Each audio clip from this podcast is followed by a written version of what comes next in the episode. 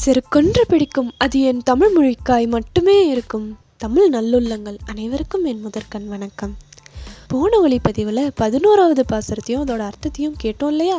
இன்னைக்கு மார்கழி பன்னெண்டாம் தேதி. இன்னைக்கு பன்னெண்டாவது பாசுரத்தையும் அதோட அர்த்தத்தையும் கேட்க தயாராக இருக்கீங்கன்னு நினைக்கிறேன். வாங்க போகலாம் கணத்திலங்கன்றெருமை கன்று கிறங்கி நினைத்து முளைவலியே நின்று பால் சோர நனைத்தில்லம் சேராக்கும் நற்செல்வன் தங்காய் பனித்தளவீலனின் வாசல் கடைப்பற்றி சினத்தினால் தென்னிலங்கை கோமானை செற்ற மனத்துக்கினியானை பாடவும் நீ வாய்த்திரவாய் இனிதான் எழுந்திராய் இதென்ன பேருறக்கம்?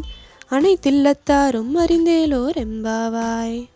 இது தாங்க பன்னெண்டாவது பாசுரம். இதற்கான அர்த்தத்தை நம்ம இப்போ கேட்போம் பசியில் கண்ணுக்குட்டி கதறி திரிஞ்சுக்கிட்டு இருக்குன்னு நினச்சிக்கிட்ட எருமைகள் அதோட மடியில் சுரக்கிற பாலை கொடுக்க முயற்சி செய்யுது அப்போது அங்கே கொஞ்சம் பால் சிந்தி கிடக்குது.